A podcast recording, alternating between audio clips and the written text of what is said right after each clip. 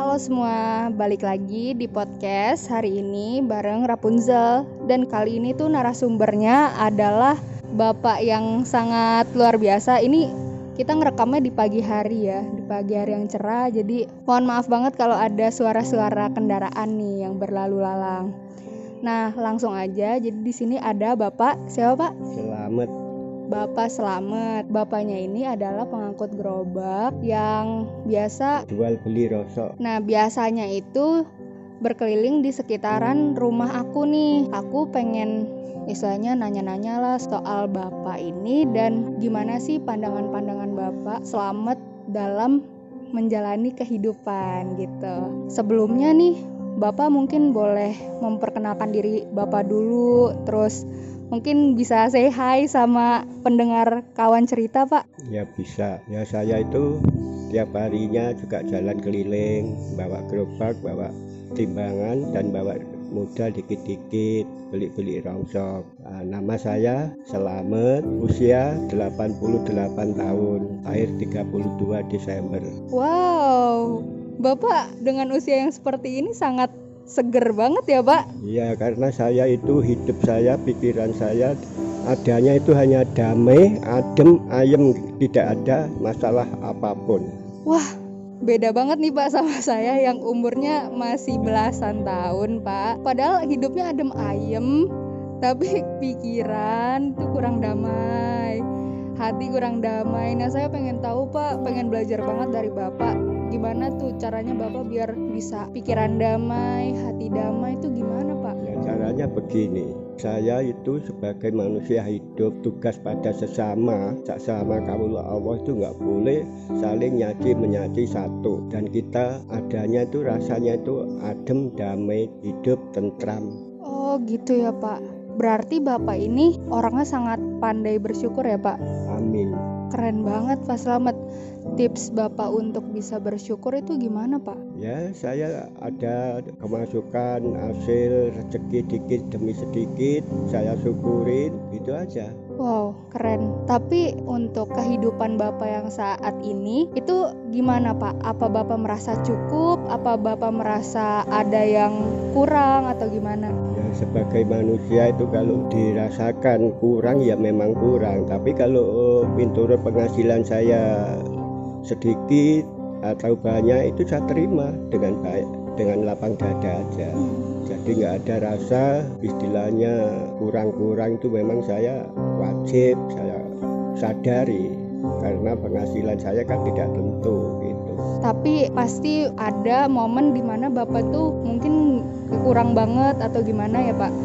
Nah itu ketika bapak di posisi itu sementara kebutuhan misalkan mendesak harus dipenuhi sementara keadaan itu kurang memadai nih pak, cara pandang bapak untuk bisa tetap tenang tuh gimana pak? Ya karena sesuaikan dengan penghasilan saya.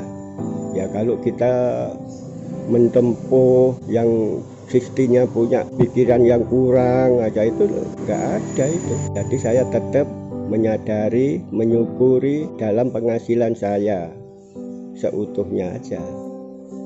Berarti memang menerima dan juga merasa cukup ya pak kuncinya? Amin, saya rasa begitulah. Wow keren banget.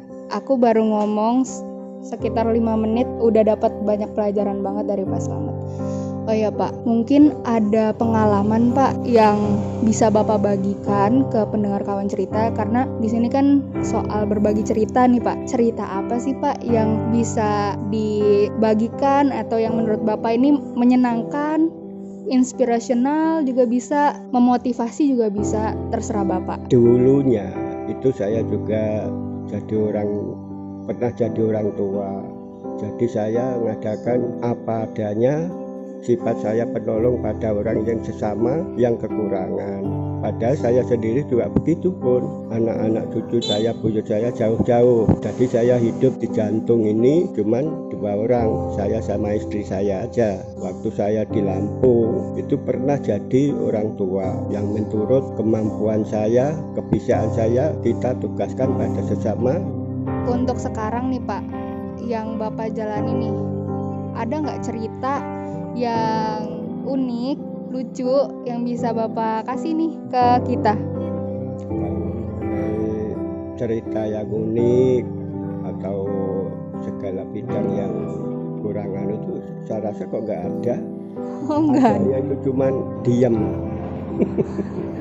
Tapi Bapak menikmati nggak Pak? Ketika Bapak keliling-keliling itu gimana cara Bapak menikmati keseharian Bapak Pak?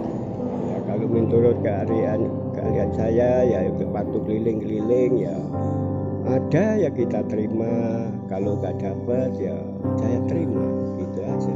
Wow, gitu guys. Jadi apapun yang kita laluin ternyata itu ya kuncinya, terima aja, nikmatin aja. Itulah, jadi nggak ada rasa iri, sirik pada sesama, itu sama sekali tidak punya. Wow. Makanya saya sampai awet muda kan gitu. Bapaknya ngaku awet muda, tapi emang bener loh Pak, awet muda banget. Ya, kita minum itu juga gitu ya, kita buka sahabat Islam, sahabat Rasul. Bapak keren banget. Pak, tapi itu saya resep saya jujur. Tuh.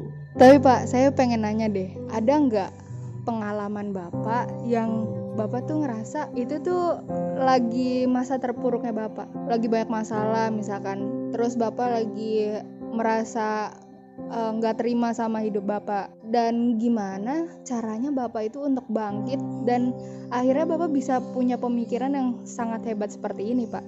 Itu begini, saya pernah ada isu, ada jalan yang buruk, tapi kita sadari daripada kita bertengkar, sifat saya mengalah gitu. Itu aja, anak bininya, cucunya, segala bidang tuh apa-apa, adalah apa-apa tuh ada sakitnya saya, ada apa-apanya saya. Tapi saya menyadari aja, namanya manusia hidup, ditugaskan di duniawi ini suruh tugas yang baik-baik pada sesama kaum Allah. Nah, disitulah kesadaran saya. Jadi saya mengalah. Terus tahun 89 saya meninggalkan Lampung. Terus di sini ini, di Cijantung. Terus cara Bapak untuk bisa bangkit dari itu semua? Ya memang kita sadari, di situ aja. Kita buang rasa yang jelek-jelek itu aja. Yang penting kita damai pada yang bersangkutan. Itu aja udah. Oke. Segala bidang itu kan hak Allah. Saya nggak puasa nggak berhak. Saya titah biasa manungsul umrah. Itu, jadi jiwa saya itu adanya sifat pengalah, sifat menyadari, tenang, hidup, damai pada sesama. Keren. Keren Pak. Oh iya Pak, saya pengen nanya juga nih sama Bapak, menurut Bapak yang paling penting untuk menjadi manusia itu apa? Kan ada banyak nih Pak, orang-orang yang berpikir kalau sukses itu mencapai banyak hal ya kan Pak. Menurut Bapak, setelah Bapak mengalami kehidupan yang sangat berapa kali lipat dari saya, itu penting menjadi manusia itu apa? Dan Pak, yang harus kita capai itu sebenarnya apa? Betulnya begini, kita dibibitkan di duniawi, itu kan sama dengan ditugaskan hidup. Kalau kita sudah sukses, itu jangan lupa pada sesama kaum Allah, janji Allah. Iya, ayo mau baik-baik pada sesama, mau jembatkan orang yang tidak bisa jembat, mau ngasih orang yang tidak mau, yang akan tidak masak, itu kasihlah. Itu resep kita hidup di duniawi.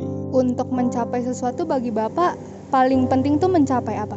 Mencapai duniawi sampai akhirat nanti. Kita tugaskan hidup yang jujur, yang benar-benar pada sesama. Jangan sampai kita bikin sakitnya pada sesama. Mau nangis kayaknya. Anak cucu buyut saya tuh jauh-jauh, di Banyuwangi, di Kulabaya, di Lampung, di Purwokerto, di Tanggerang, itu yang paling dekat di Jonggol. Jonggol jauh Pak? Lumayan jauh. Enggak Pak, emang itu jauh Pak. Iya, saya hidup cuma orang dua aja. Kadang-kadang kalau sakit tuh bareng. Oh, sama istri Bapak? Iya, tinggal sama istri aja. Udah keluarga semua, cucu-cucu. Tadi buyut saya udah 14. Ya, disitulah sejarah saya, hidup saya. Wow, keren-keren Pak. Berarti Intinya adalah bisa menyadari ya Pak, menyadari, damai, tenang. Ada rasa begitu iri pada sirik-sirik itu sama sekali ada. Terus jangan menyakiti sesama, membahagiakan sesama. Orang sakit saya tolong supaya sembuh kembali, itu aja. Saya nggak ada pamrih apa-apa. Itu menurut kemampuan saya, kebisaan saya. Ih Bapak hebat banget, saya tuh merinding tau Pak. Ada pesan nggak Pak? Pesan yang bisa Bapak kasih buat kita, terutama anak muda sih Pak. Soalnya kalau anak muda kan banyak galau ya Pak. Banyak galau, banyak sedih, banyak resah. Ya, namanya manusia ya bisa.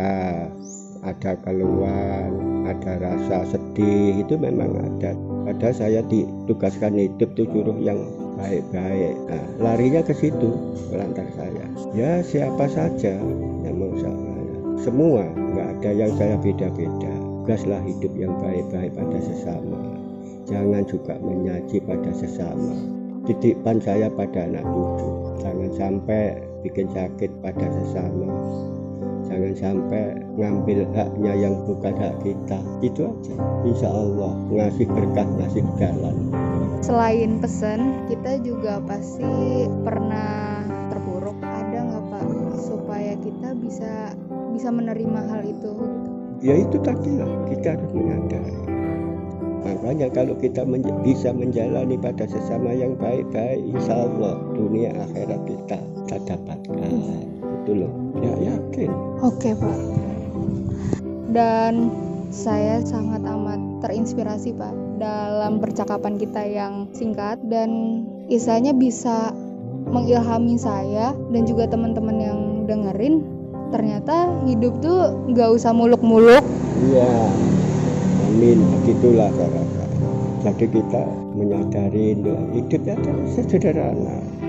Di bawah kawan-kawan aja, nggak perlu kita muluk-muluk, nggak perlu kita istilahnya takabur. Kita harus menerima apa adanya aja. Iya, terus menerima, sadar, yakin, itu kunci kehidupan banget sih. Ya, tetap jadi orang baik, berbuat baik dan jangan nyakitin sesama ya Pak. Oke, dan saya mau bilang terima kasih nih Pak. Sama-sama. Terima kasih sudah mau istilahnya menyempatkan waktu Bapak dan berbagi cerita sih sama saya. Bisa berbagi cerita yang baik, bisa berbagi inspirasi juga kepada yang lain. Saya makasih banget sih Pak, dan semoga Bapak sehat terus. Amin. Pokoknya banyak hal-hal yang berbahagia dan bermanfaat sih buat saya, buat Bapak, buat kita semua. Amin. Kasih Bapak dan semua untuk kawan-kawan yang sudah mendengarkan ini. Terima kasih banyak. Sampai jumpa di podcast yang lainnya. Jangan lupa cerita di kawancerita.id, kawan cerita kamu.